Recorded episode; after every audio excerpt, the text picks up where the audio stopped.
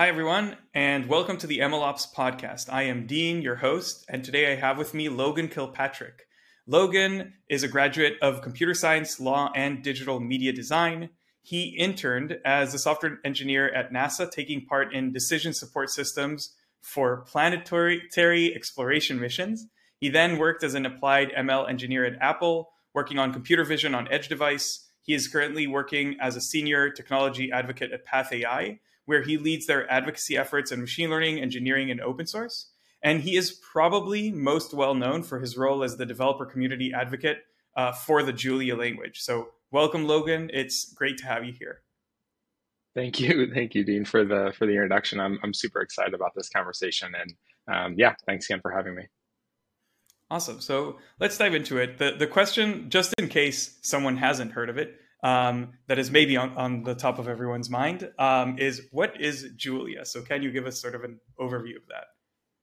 Yeah, sure. So, so for folks who aren't familiar with what Julia is, it's a high-level dynamic programming language um, with with syntax that's very similar to a language like Python, but with speed characteristics that are very similar to a language like C or C++. So you can really sort of get the best of both worlds, and that's sort of been the pitch for the last you know four or five years as far as why people might use Julia. And a lot of the folks who are sort of making the transition from Python or MATLAB, one of those languages, um, are usually coming from scientific domains. And we can talk more about um, some of those use cases later on, but that just tends to be the sweet spot of folks who are looking for high level syntax, but also really, really care about performance characteristics. Awesome. Yeah, the, the way you describe it, it sounds to me like um, it matches sort of the, the pattern I have in my head for Go, but for scientific uh, programmers. Like Go with Google, they tried to get the best of both worlds, like doing something that it has a similar syntax to Python, efficiency of C, but it's mainly for like back end uh, engineering. So Julia is like for this the scientific and uh, uh, programming version of Go. Would that would that be a good way to characterize it? Yeah, that's a that's a generous that's a generous way of putting it. I think I think obviously Google has been really successful with what they've done with Go. It's widely used and it's sort of become a standard for a lot of the backend system stuff. Um, I've never used it before, but I, I definitely agree that there's there's a lot of similarities in, in sort of the approach to solving sort of again like a, a very domain specific problem almost like a you know they were trying to solve the backend problem in the context of julia or trying to solve the scientific computing problem and you know maybe we branch out into other fields as well but I, I, think that's probably where a lot of the the focus will be for these new programming languages that are that are coming up out of the um, out of the woodworks these days. That makes total sense to me. Uh, maybe a little known fact but the back end of DagsHub is written in go so i have a soft spot in my heart for go and i think that julia is maybe awesome in in a similar way. I think that that's a, a very cool and necessary notion, like balancing ease of use and uh, power, if you will, is is a is a challenge in general. And I think uh, when we're building tools for technical people, whether it's developers or data scientists, um, finding a good place in the middle is hard. Like you usually feel like you're missing out on some of the advantages at one end of the the spectrum. Um, and so I, I, think like with Go, it's not perfect. No, no language is probably perfect, but I think that that sort of uh, balance of taking, trying to take the best of each world and putting it under one roof makes total sense. Um, but I, I, guess we'll be talking a lot about uh, Julia throughout this episode. I have one uh, semi-related question, which is uh, I am a huge astrophysics nerd. I studied physics uh, uh, in, in university as well, and I was sort of torn when I had to choose what to do research on between uh, quantum optics and and sort of uh, astrophysics. It was, I, I, guess, more high energy um, uh, astrophysics compared to actually working on the engineering at NASA, uh, uh which you did. But I'm curious, like, what did you do in, at NASA? How did you get there? And and yeah, what technologies does NASA use? this is a this is a great question and a, a story that I've I've told before. So um, if someone is is hearing this story for the second time, I apologize, but hopefully hopefully not. Um, I, you know, I was extremely lucky to have gotten a chance to to intern at NASA um, at the be like early on in undergrad, and um, it literally just came about because I had applied a bunch of times on NASA's website. It, nothing had really panned out um, through that, and I had started just messaging people in the early days of LinkedIn who were research scientists um, at NASA, and I was like, "Hey, you know, really, really interested in your research. Would love to connect." Obviously, didn't really know much about their research at the time, um, and that ended up transpiring into you know somebody who I had messaged three months ago ended up messaging me back one day and was like, "Hey, you know, would love to have you come in and we can chat." Went in um, for an interview like that next week, and they were like, "Yeah, we'd love to to get you on the team." And at the time, I had joined um, that team that I was joining. They were using Python to do data analysis on like some of the new data that was just becoming available with um, a new NASA satellite that was coming online. So there was all of this new data they were trying to sort of get as much out of it as possible. So I ended up doing that for just a few months um, and ultimately transitioned to a different team at NASA. Um, and that new team that I transitioned into happened to be using a little programming language called Julia, um, which ultimately led to, to all the other stuff that I've been involved with. So I'm very grateful that the journey um, ended up the way that it did. But so the second team that I was on was where I spent a bulk of my time. I was there for two and a half plus years. Um, and really, the sort of goal for that project was trying to sort of reimagine the way that NASA plans uh, lunar traverse missions. Um, and actually, more broadly, for all planetary exploration craft. So, anytime we're sending a, a rover or some sort of craft to another planet, uh, the you, you, don't really think about this, and I really never thought about this until I was on the team. But they don't just send the rover and then just start driving around and like trying to make scientific discoveries. There's actually all this planning that ha- that happens beforehand in order to decide like what's the optimal traverse so that we can minimize the risk for the rover, but also maximize the scientific discovery. So usually, what happens is you get a bunch of experts in a room they have a bunch of big maps they look at the wall they put them up on the walls they draw traverses they say hmm i've worked in nasa for 30 years this sounds like a good idea you know all that sort of domain expertise that's locked in people's heads um, that was the approach and that that is an approach that they that they probably still use today but um, what my mentor and uh, and boss at NASA, Edward Balaban, um, and some other folks had the idea of is well, why can't we use um, you know, mathematics and, and decision making to to come up with an optimal mathematical answer to this problem. So they used POMDPs and MDPs, partially observable Markov decision processes, which just allow us to represent um, the real world environment and, and sort of with code um, to actually solve this problem. So now for the upcoming NASA Lunar Viper mission in 2024, that traverse that the rover will take um, is actually using the the plotting and, and simulation tools that we built using Julia, which is super exciting. That's that is a great story. So first, I guess my the first takeaway from this is the first time you sort of uh, used Julia was as part of this internship. Is that is that correct? Yeah, exactly. So I had never never heard of the language before, and when I joined the team, it was actually um, Julia hadn't even hit its 1.0 release yet. So the initial code base um, that I joined was in Julia 0.5 or 0.6. And uh, my sort of first task was helping transition the project from 0.6 to 1.0 and had to go through all those breaking changes. And that was really the forcing mechanism for me getting involved in the community just because I was like, hey, I need to get help on making this stuff work. And I've never programmed in Julia before. And, you know, there wasn't great documentation for how to make that transition. So uh, I was just asking a ton of questions and, and meeting a bunch of people, which was awesome. That is that is a, a great story. I think sort of that serendipitous discovery and also the type of task that you're describing is really one of the best ways to discover a new technology, right? Because you you are sort of constraining the um, the discovery process to we have this code base, we want to upgrade it.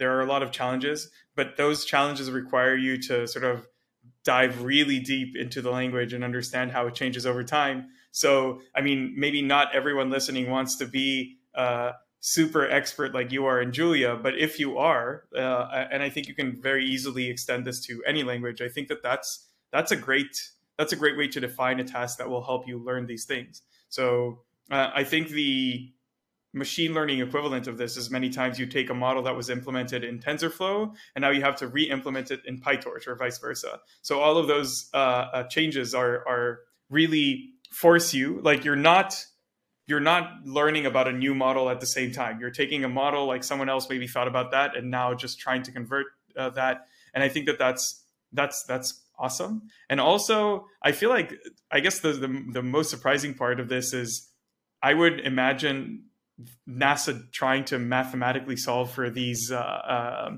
like paths um, as as sort of the, the first idea. But after you said it, it, it makes total sense that you start out by just like having strong intuitions about what makes sense, and then on, only after uh, you try to actually solve that mathematically. That's also um, very very cool. So so how did you um, approach all of these tasks? Like I'm I'm guessing before that, did you have a background in astrophysics, or did you have to learn everything on the fly? Yeah, it was it was really difficult because not only was I not, you know, a, a, skilled software engineer at the time, I was still in my first couple of years of undergrad, um, but I also had no background in decision making under uncertainty. So I was trying to learn that, learn Julia, and be a decent software engineer at the same time. So that it, it was really difficult, but I was and still am today, um, even though I don't really do a lot of work in the in the space anymore. I think decision making under uncertainty is so interesting, and POMDPs are so interesting because the use cases are so cool. Like the original reason that a lot of this work was done in Julia was because there's a lab at Stanford, the Intelligent System Labs at Stanford, um, basically built all of the state of the art POMDP and MDP solvers and infrastructures um, at this lab at Stanford because um, they they sort of just made a, a, bold bet on Julia a while ago, and I think I was trying to digest as much as much of the many as the resources as possible that were out there around decision making under uncertainty. Um, tried to get involved with some of the coursework, like there was some some good coursework at Stanford that was available,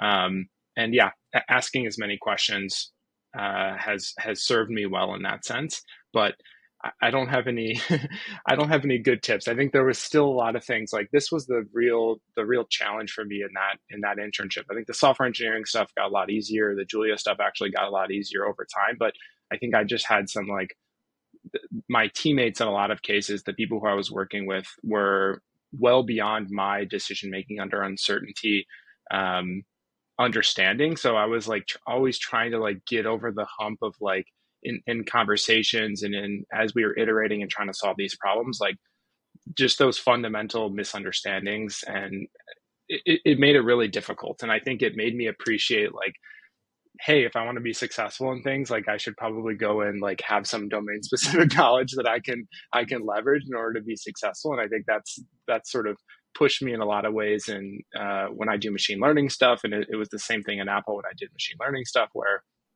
you know everyone on my team had a phd um, uh, background and i was coming with an undergraduate degree in computer science and like trying to again you know do as much as i can learn as much as possible without having a that phd background. I think it's it's hard but um, it's also given me the motivation to hey maybe i should actually go and, and do a phd um, and, and have that background. Fair enough. I um Guy, my co-founder, uh, has this saying that the best job you can find is when you're the dumbest person in the room because you can only go up from there. So I, I, think that's that's a very healthy approach. The other takeaway I have for this, for people that are maybe looking for their first uh, opportunity in the industry, is it, it, seems like right, and it's easy to tell. Um, I don't know how to call this, like hustle stories, um, but but it seems like you you, sort of had. Uh, a huge amount of of uh, of grit in just like reaching out to people that are related to something that you're interested in and just trying to see if you can get a meeting. I think that that's generally something that um, people underestimate. Uh, I was um, speaking to someone about this podcast um, and and saying that like describing what were the biggest challenges, and I was saying that one of the biggest surprises I had starting this is that the guests that I bring on, some of them are very impressive uh, uh, people, such as yourself. Um, um, if you would have asked me before I started whether or not uh, people of this of this profile would be willing to come on a podcast and just talk for an hour or an hour and a half, um, in some cases, the my my uh, sort of expectation would be that they wouldn't, right? But surprisingly, you just reach out to people, and as long as it's an authentic and personal sort of uh, outreach and not some automated message, I think that people ha- uh, ha- sort of respond very strongly to that. Um, and I think that also relates your to, to sort of the, the way you described finding your first opportunity at um, sort of NASA of all places. So I think that's something that other people can take, regardless of if you're looking for an internship at NASA or some other awesome uh, uh, workplace workplace workplace. Yeah, just reach out, and you might be surprised by by the response. I, I just want to double click on this for a second. And I agree with you. I think a lot of the like hustle culture stuff is overblown, but I, I truly do think like for myself at the time, like to, to give perspective, like I was, I hadn't yet started um, at Harvard. I, I, I transferred to Harvard to finish my undergrad. Like I was at community college at the time I was working at the Apple store part time. Like I didn't have some like crazy background where people were like, oh, this is such a natural fit for you to come in and intern at NASA. I didn't have any other software engineering experience prior to that. I had just t- taken whatever like the intro classes were. But truthfully, like the differentiator between me getting that position and me not was spending a considerable amount of my time applying for internships, trying to build my skills, all that sort of stuff. And like the the other story that's was happening at the same time as this was again i was trying to get an internship i ended up emailing um, like every single computer science professor at stanford i found like the directory and just went down read about what their interests were sent every single one of them an email or their their um, administrative assistant an email and every single professor emailed me back and said no. Um, and like that's like if you want to have success and have those opportunities like you have to put yourself in the position where people can say yes. And if I hadn't emailed those people, then it was a 0% chance probability. But even if it's only a 1% chance, like there's 100 professors at Stanford. So maybe one of them are going to say yes. And um, I, I, think that has always given me perspective. And it, it was the same thing at Apple for me too. I, I went back and I tweeted this out a couple of years ago when I started full time at Apple, but it took me while I was working part time at the Apple Store, I applied 538 uh, times or something like that to different wow. roles at Apple, and like I got one internship offer, which ultimately turned into my full time job at Apple. So like you you have to put yourself in that position, and it doesn't like in hindsight it looks like oh even when I look at back at my own LinkedIn or my own career path, I'm like oh it was so linear and it makes so much sense that you know all these things sort of led to one another, but like in the moment, it didn't feel like that at all. Um, and I think people sort of wash that part of their their background away, which in reality, it's never that sort of unless you're really lucky, it's never that sort of linear path to get where you are. That's that's a good uh, that's a good takeaway. I think that the I guess related to this. Um, most of the people I speak with, even people that have had uh, sort of opportunities like the ones you described, uh, don't end up being sort of a face of a programming language. So at least to me, right, you are the face of Julia. Um, and so my question is like, first, how did you get to that? So so you covered sort of when you first met the the language and sort of uh, uh, figured out what it is and how it works. But but from there to sort of leading the pack in a sense. Um, and and yeah, in general, like, why are you exci- excited about it? Yeah, this, these are, these are great questions. So I think as far as how I got to where I am today, so again, I, I, was making those contributions in the ecosystem, ended up sort of over time, over the course of that two years, getting more involved. Um, at the end of 2019 or like the middle of 2019, realized that um, a lot of the programming indexes that like rank how popular languages are base a lot of those rankings on stack overflow questions um, mm-hmm. and the julia community was predominantly using we have our own discourse instance so we don't we don't send people directly to stack to stack overflow generally because stack overflow is, has a sort of toxic culture and there's a lot of challenges in that sense so we can really control the vibe on discourse. So we're like, hey, come to discourse. We'll treat you with respect. We're not going to belittle you for asking simple questions like people do on Stack Overflow.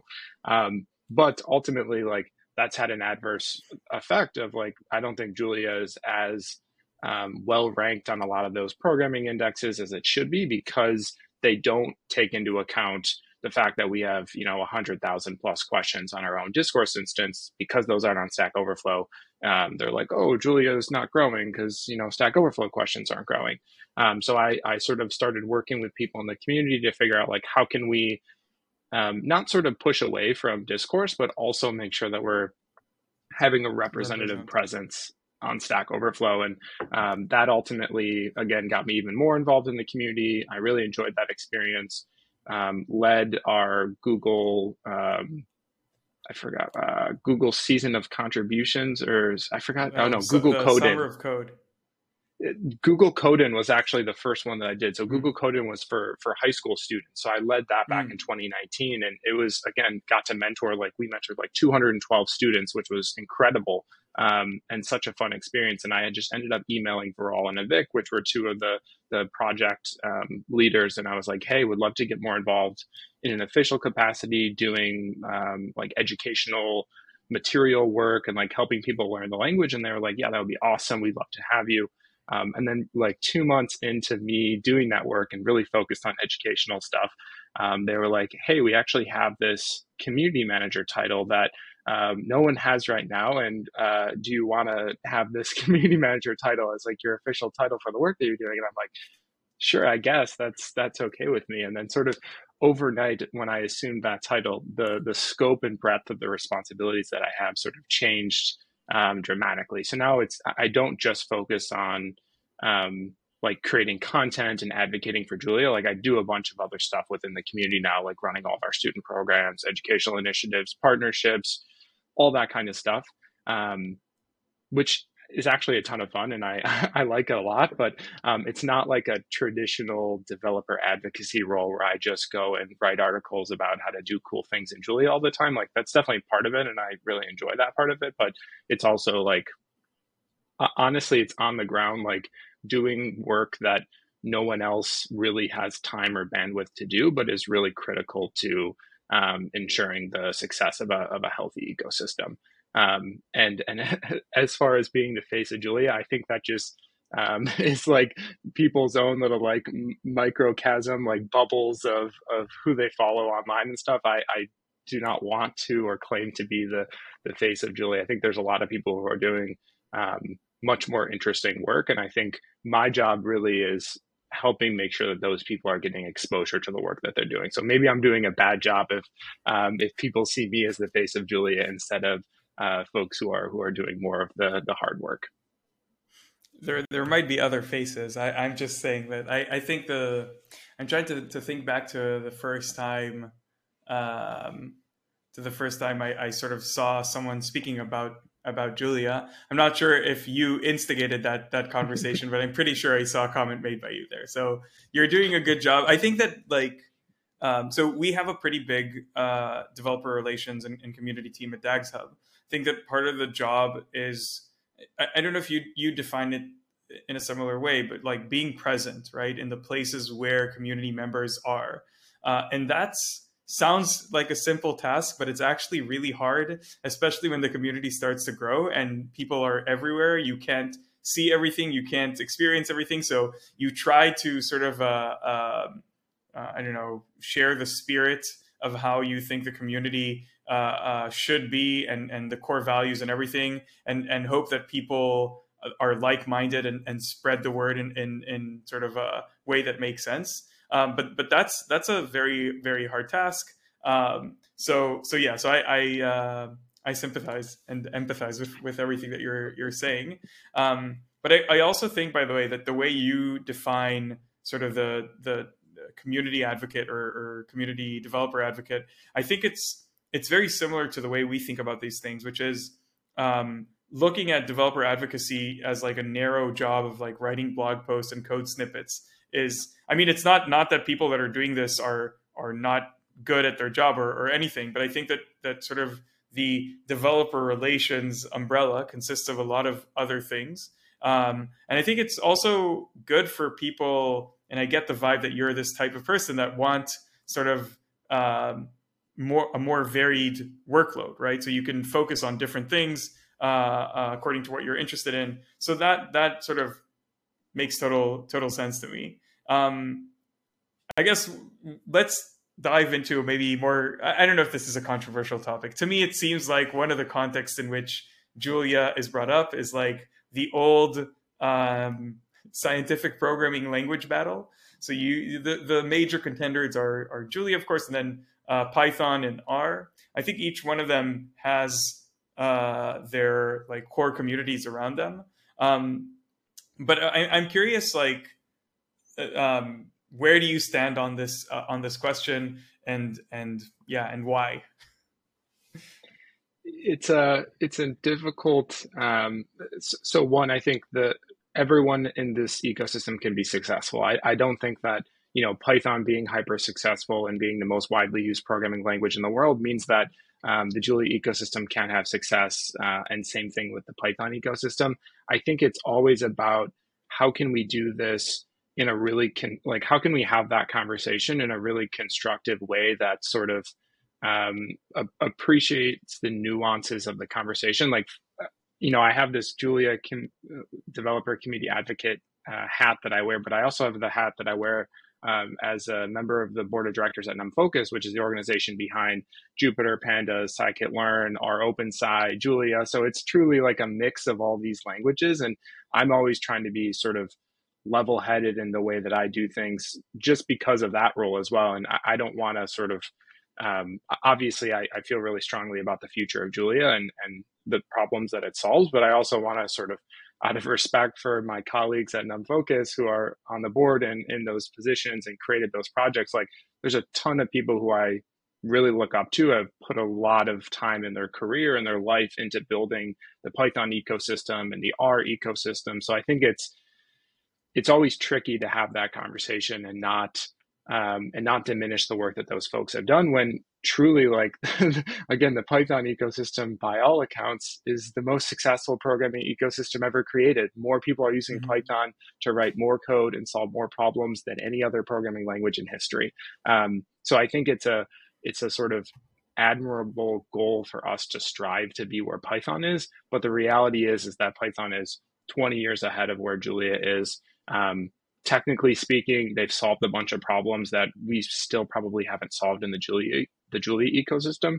And truly, Julia was created to actually put MATLAB out of business. So if if we continue to compete with Python and R, that's fine. But if MathWorks goes out of business in 10 years because Julia is free, open source, and can solve a lot of the same challenges that MATLAB does, I think that would be a success story. And it's just not the, the challenge with that narrative is that like it's less interesting to a lot of people because um, you're not really using MATLAB unless you're like in a corporation, like doing like that type of like, there's a very specific computational workload that people are using MATLAB for.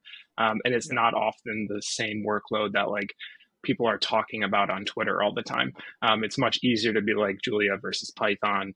Um, and again, there's, there's still some a lot of similarities between Julia and Python, and there's a lot of benefit that you could get by going from Python to Julia in, in some cases. But um, again, really, the when you do the value add comparison between Julia and MATLAB, it becomes even more clear that you should make the transition. It's Julia's open source. It's has the runtime characteristics that are much better than MATLAB.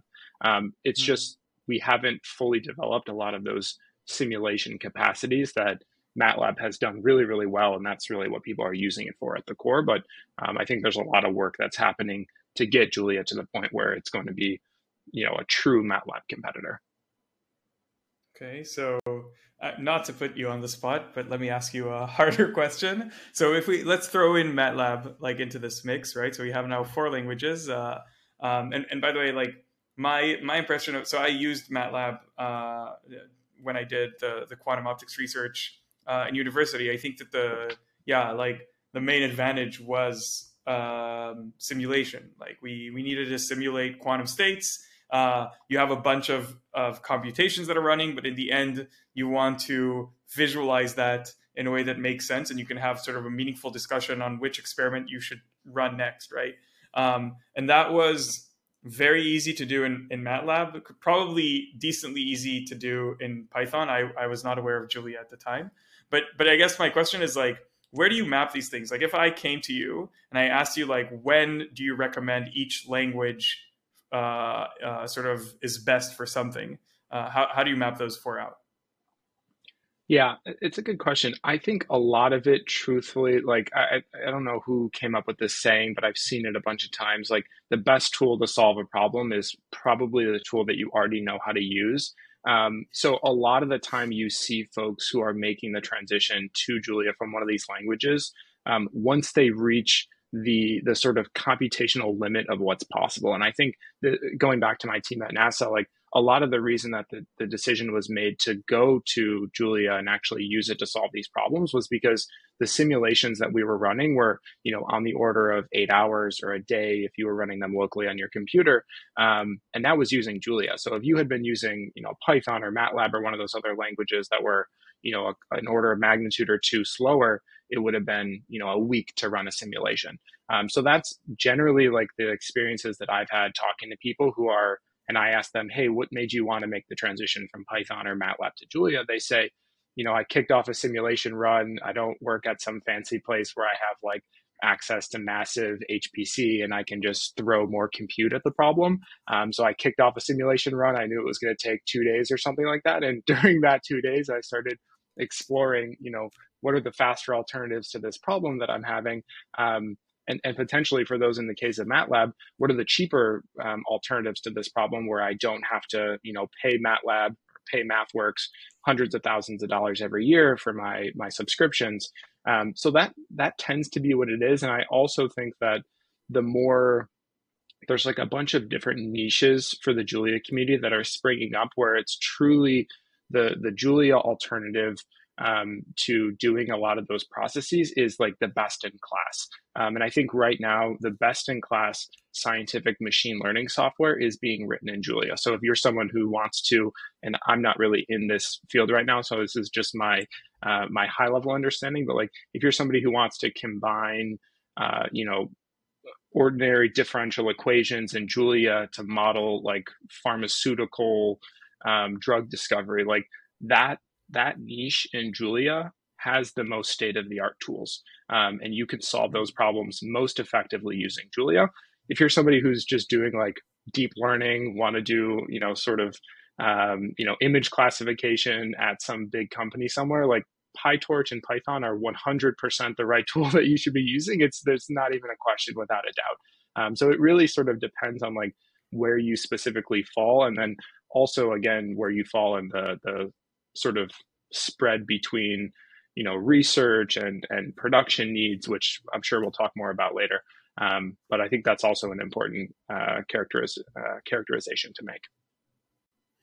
Fair enough. Is there um, is there a place where where i could discover these use cases in which uh, sort of julia shines yeah, so I, I think right now, and we, and I'm open to suggestions from you and from from folks in the broader community about how to do a better job of making these available. But right now, a lot of them are actually on the Julia Computing website. So the, the quick disclaimer is that Julia Computing is a is a for profit business that was created by mm-hmm. um, the creators of Julia, actually, so that they could build use cases and um, and like computational tools again to compete with MATLAB um, around the Julia language. Julia itself is open source, all that stuff is open source, but they're sort of building commercial products on top of Julia at Julia Computing. And they have a, a nice, if you go to their website, there's like a case study section somewhere. Um, and they have like, you know, pages and pages of really cool use cases that they've seen companies use Julia for. And um, I think that we need to, as a as the Julia open source community, um, not that it's it's been super beneficial that Julia Computing has done a, a, lot of this work for us, just because I don't have unlimited time and like just another thing for me to, to have my hands in would be difficult. So I, I appreciate that they've done a lot of this work, but um, I do think that there should be some equivalent version of this, and, and we've had the discussions before, um, even with some of the folks at Julia Computing, and they they agree that um, we should do that on our own website as well. Yeah, that makes sense to me. I mean, I would expect to maybe if if I were now sort of objectively looking for this, I, I would probably Google like awesome Julia or, or, or search on GitHub for awesome Julia and then see what people are, are doing. Uh, I sometimes do this not for the actual projects, but to see what categories exist in these repos, because that usually defines the categories that are most interesting to people. Um, so so then then that that could sort of guide me in, in that direction. But this is just like me um, shooting from the hip here. Um, but, but yeah, I, I think that there's yeah. Sorry, go ahead. No, I was going to say another really interesting one is, and uh, part of the another sort of indicator that I look at is where people are building Julia companies, and another one is mm-hmm. uh, in the graph computing space. So I've seen a bunch of of companies sort of springing up around graph computing, graph databases. So, and I think that's probably just in general, people are more interested in graphs these days. But um, I think it's really interesting that a lot of the the money that's coming into the ecosystem is around the graph database and the graph computing uh, ecosystem as well, which is kind of cool. Interesting. I, I wasn't aware of that. Um, so I guess in the context of production, right? Because this is this is the MLOps podcast.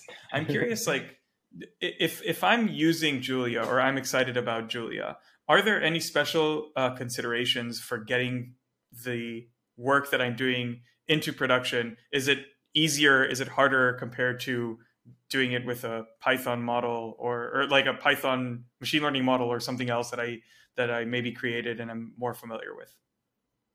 Yeah, I, I, think right now the biggest barrier for folks doing that is truly the knowledge about best practices and like uh and, and making that information available like i think from a technical standpoint like it's it's all the same considerations you would make when you are bringing some sort of python um, program or model into production.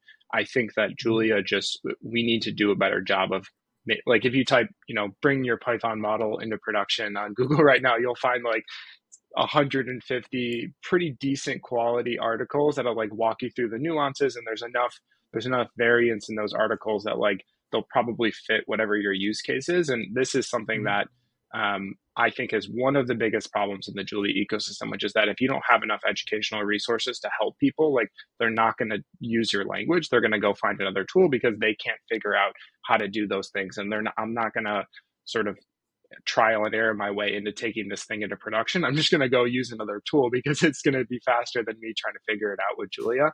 Um, so I think we need to do a better job of this. That said, there's probably also some production edge cases in general once you get to a large enough scale that people may not have come across. And I think one one example of this that comes to mind, which is um, actually a cool success story in my mind, a company called Relational AI.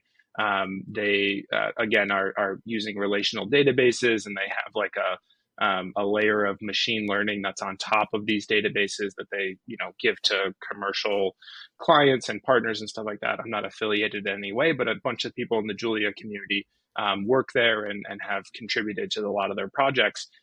One of the problems that they had they're using julia sort of from the core to do a lot of the database stuff to do a lot of the computing that they're doing.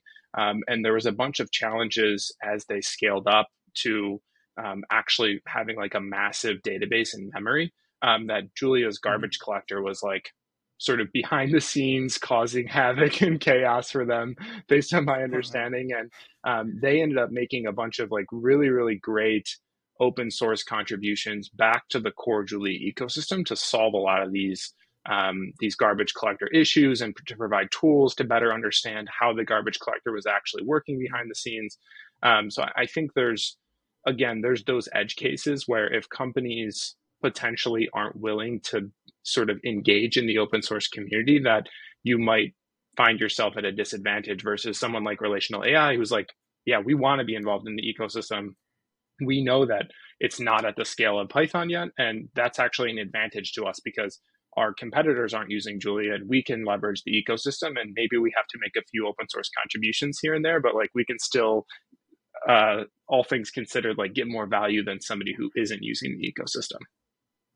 Yeah, I think that um, you could also argue that uh, making open source contributions is a good uh, marketing move plus good for hiring. Yeah. So there's a lot of sort of objective advantages. Also, I, I, I'd say that there's there there's the product perspective here which is if julia solves a real problem that can't be solved as you said before like the tool you already are familiar with is probably the best tool. So if you're going to julia moving from something else that probably means that the tool you're using is just like not not up to the challenge. And in which case like if julia does solve the problem that you have the other maybe smaller problems that it presents are something that you would be willing to uh, deal with and the other thought I have is, is you mentioned sort of the, um, you mentioned the challenges and the fact that you need to be willing to face them in order to get sort of the benefit of, of putting Julia into production. I think that maybe the counter example that comes to mind is Jupyter notebooks, which are, again, not to step on anyone's toes, but uh, notoriously not the best fit for productionizing your code, but still, I think, have um, made you know unquestionable impact on the community because they sort of go so much towards the side of ease of use and ease of get started that you get something basically for almost nothing very fast and that's extremely valuable in and of itself. So you could also argue and i know that um, julia has uh, um, I, I now forgot the name of this but you have like an equivalent for jupyter notebooks right? Uh, pluto or something like yeah, that? Yeah and yeah, Pluto and the JU in Jupyter is stands for Julia. Like it's one of the core pieces of Jupyter when the project was created, however many years mm. ago.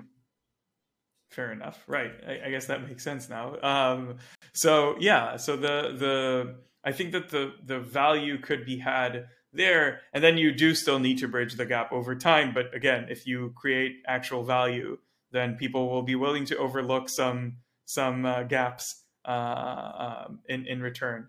Um, so I, would like to ask maybe a few higher level questions uh, just to get your thoughts on them. Um, first is what do you think is the most exciting topic in in machine learning or uh, ML ops right now, and why? Yeah, this is it's an interesting question. I think overall in machine learning right now, and I'm a little bit biased in this, but I think there's probably more interesting stuff. And I was just listening to um, a, a, podcast episode talking about um, semi-supervised learning, and apparently there's been some like revolution in the last six months in that field. So I'm like, I need to get my hands dirty and, and figure out what's going on there. But I think I'm still super bullish um, in general in uh, transfer learning. I think transfer learning is is sort of the way that deep learning becomes more accessible and solves more problems and using pre-trained models and then fine-tuning them for, for specific problems i still think is one of the most underrated things. And everyone has this idea that we need to go and you know create some new model architecture from scratch to solve some some problem or something like that. And the reality is like people have done the hard work for you. You can use transfer learning. You can solve problems with extremely high accuracy without doing a lot of that work. And i think um, that makes the the ability to solve those problems more accessible. So I, I think I'm I'm really excited about that field, and I think um, I've been listening to a lot of the stuff and reading a lot of stuff that Jeremy Howard has been putting out around transfer learning for the last three or four years, and and he's really the person who put me on. So the credit goes to him um, in that sense. And and then with respect to to machine learning in production, I think or machine learning ops in general i think just the just the fact that there's so much investment being put into solving these problems and making it more more approachable is something i'm really excited about like for example when i was at apple we like did like we were managing our experiments and like um, a, uh, like a GitHub repo. Like we didn't have like the results were sort of all over the place. We wrote a lot of custom reporting stuff ourselves. So like I always like to say, like, even at Apple with unlimited resources, tons of engineers, like, we still didn't have like a really great way of managing the the machine learning cycle when we were solving these problems. Um, and I think there's just so much opportunity for um, obviously big companies like Apple, but but everyone in general to have access to amazing tools like DagsHub and, and so many others that are out there.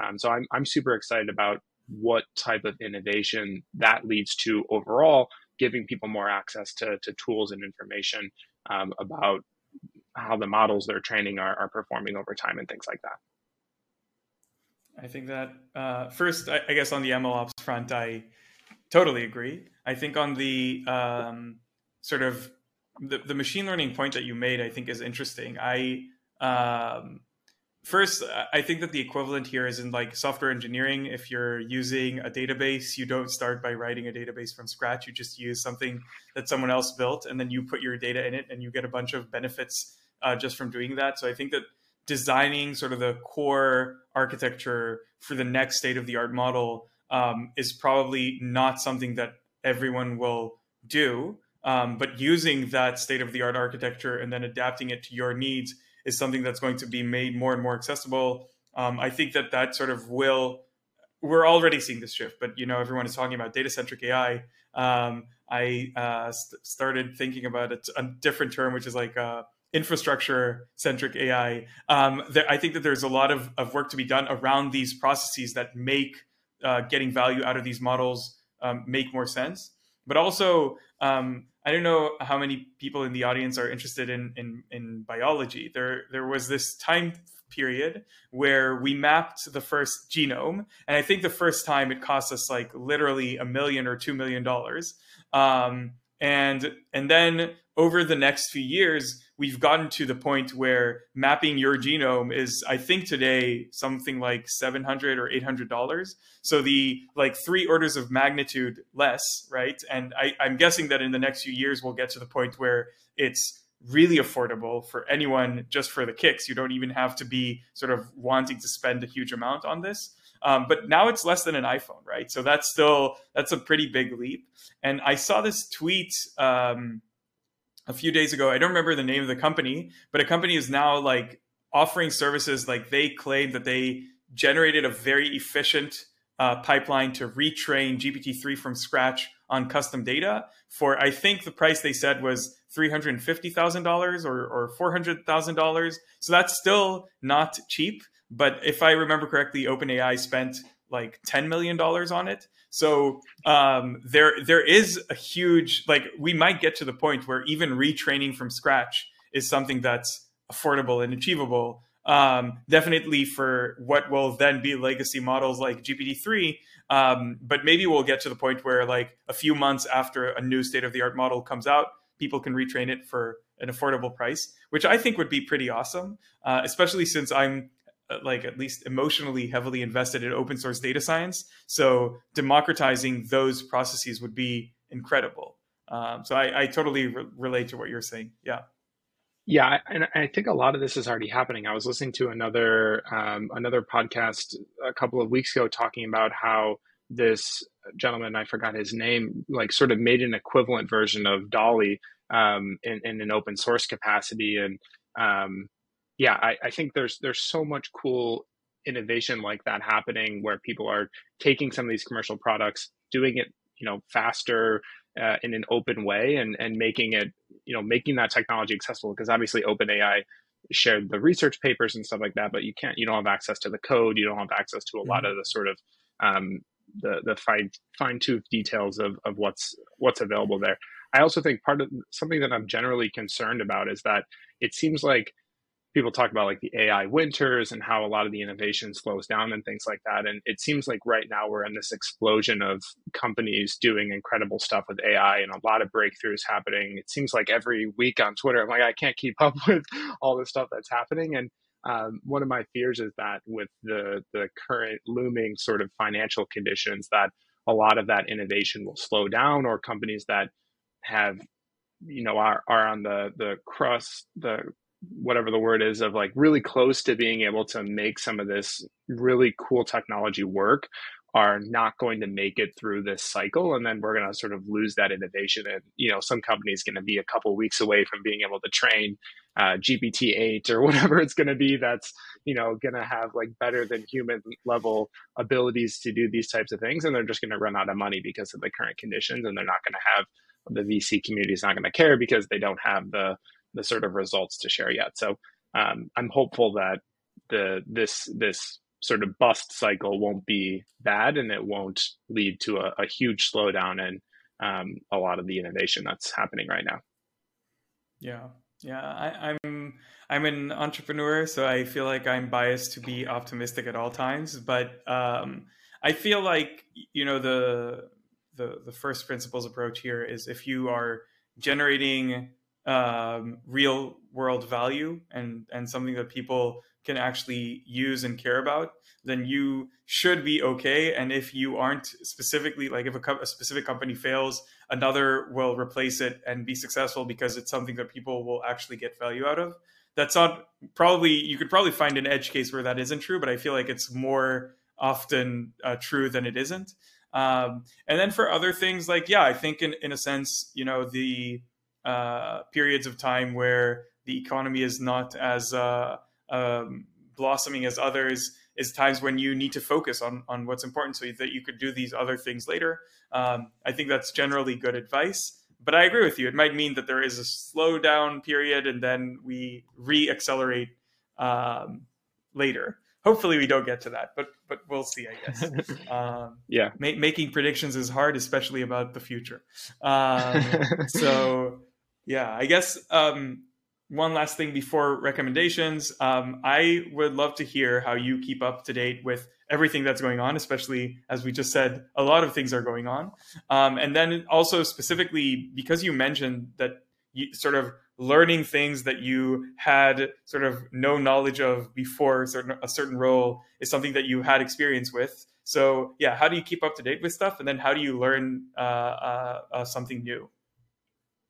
Yeah, lots of lots of different approaches that I've I think I've tried over the years. As far as how I'm staying up to date on a lot of the things that are happening today, I, I love Twitter. I'm on Twitter all the time. Definitely the best, uh, most interesting.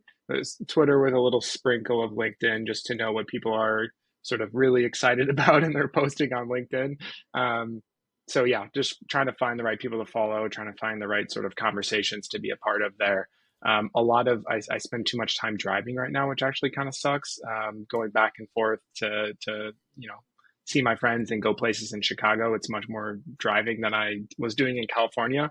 Um, so I'm I'm actually spending a lot more time listening to podcasts. So trying to find you know all the the best machine learning podcasts um, this one obviously is is on the list, um, and and listening to those and and trying to make use of my wasted time sitting in the car, um, which has actually been really nice because I think I'm. Um, like I would, I truthfully, like my honest, unfiltered uh, opinion is that like I have a really hard time if I'm not actively doing something else like listening to to audio only. Like i have to like i need the video to like keep me engaged and see it. And even if it's mm-hmm. something like deeply technical sometimes it's hard for me to like sit down and like in my like relaxing time and like do that. So uh, podcasts driving has been the perfect combination for me. Like i almost like have to be driving to listen to a podcast. Um, so lots of that to to keep me engaged. And then um, as far as the approach to learning new things, again this is a bad this is a bad answer but school is actually really really helpful for me like just because especially with a with a really busy um, constrained life with lots of things going on and and tons of obligations and tons of things that i need to get done um, having the sort of like i can be self-driven in general to do a lot of things but like on top of everything else, it's really hard. And I think I had the realization probably three years ago that it's really hard for me to be a self driven learner on top of everything else that I'm doing. So I really need the structure and I need someone there and I need deadlines to sort of help me learn. So, like, law is a good example of this. Like, I realized, hey, I'm doing all this open source stuff. I really probably want to have a better understanding of law and the legal implications of everything that we're doing so I was like, I guess the best thing for me to do is like do a formal. Um, I'm doing a Master of Science in Law because I needed that structure to like help me learn. And it would be great if I didn't have to do that because I pay too much money for school. But um, it's also like it probably wouldn't happen if I didn't have the structure of like a class and deadlines and assignments um, hanging over my head. But um, that's it, it's been helpful again, especially for things that are very outside of what I'm doing. If it's something that's related, the thing that helps me learn the most is writing an article about it. Like that's my motivation. Anytime I see something new and I'm like, I want to get my hands dirty with X, Y, or Z and it's technical and it's related to programming, I'm like, how can I do that with Julia? And how can I show other people how to do that with Julia? And then it's that sort of, um, I get to learn and share with people as I'm learning, you know, what's interesting, what the nuance is um, and it's it's so much fun. I, I love doing that, and it's something that I'm always trying to find more things to to write about in that sort of capacity. I love that. I feel like people, uh, again, in the spirit of like hustle culture, you know, there's all those sayings of like, you can learn everything on your own and, and things like that. And I, I sort of, I agree. In theory, you can learn everything on your own. But for many people, the main advantage of, of going to a formal, uh, going through a formal education is that it's formal and someone sort of beats you on the head with a stick if you don't like serve in your homework uh, or or go to the, the tests, exams, whatever. Um, and that's helpful to a lot of people. And I, I think that you also made a really great distinction of like if this is something that is part of the core subject that you're working on or something like that learning it on your own is much easier because you have the context but if you're now venturing into a new field that you have no idea about um, it's often really hard to know where to start and one place to start could be whatever university, some uh, uh, less formal course or something like that um, that helps you know where to start from.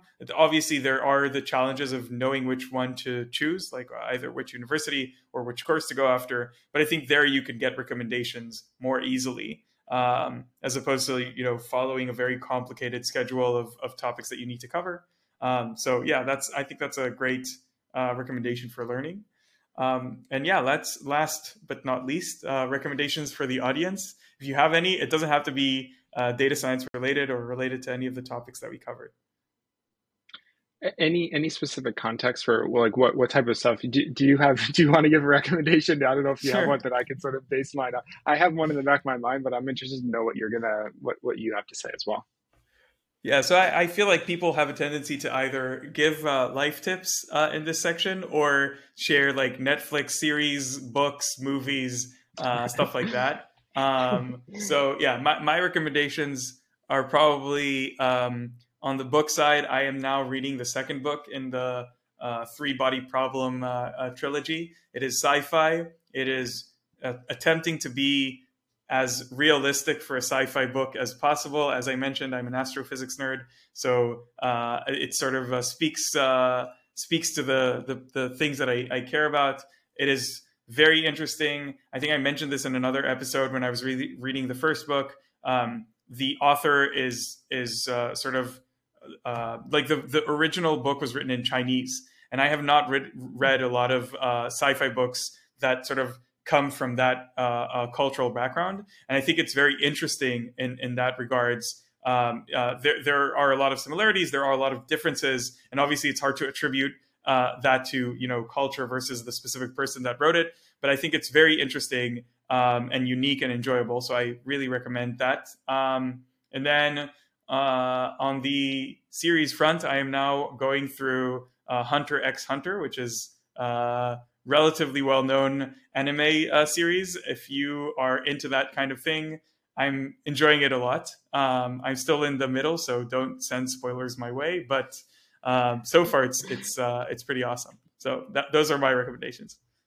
I, I love that. I need a I need an Amazon link for this for this book. I'm I really have a hard time not reading only nonfiction. So I think something that's like close to reality, like based in reality, but also um, a little bit more fun to read. I think would be would be awesome.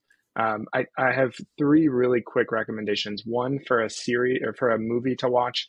Um, Amazon Prime. It's called Thirteen Lives. True story about how um, the Thai soccer team uh, that got trapped in a cave um, was sort of hmm. Uh, how they helped get them out. Literally the most crazy and insane story that I've ever seen in my entire life so stressful, but I think a great story about sort of what happens when um, you know you get humans to to sort of put their lives on the line for other people and and really try to do something that seemingly is is as impossible as going to the moon. So it's a cr- absolutely crazy story. Um, would suggest folks folks check it out. Um, as far as one one other quick recommendation just because it's that time of the that time of the year if you're if you're interested in contributing to open source um, mm-hmm. now is the perfect time. I just saw something from from you dean about uh, DagsHub and and hacktoberfest.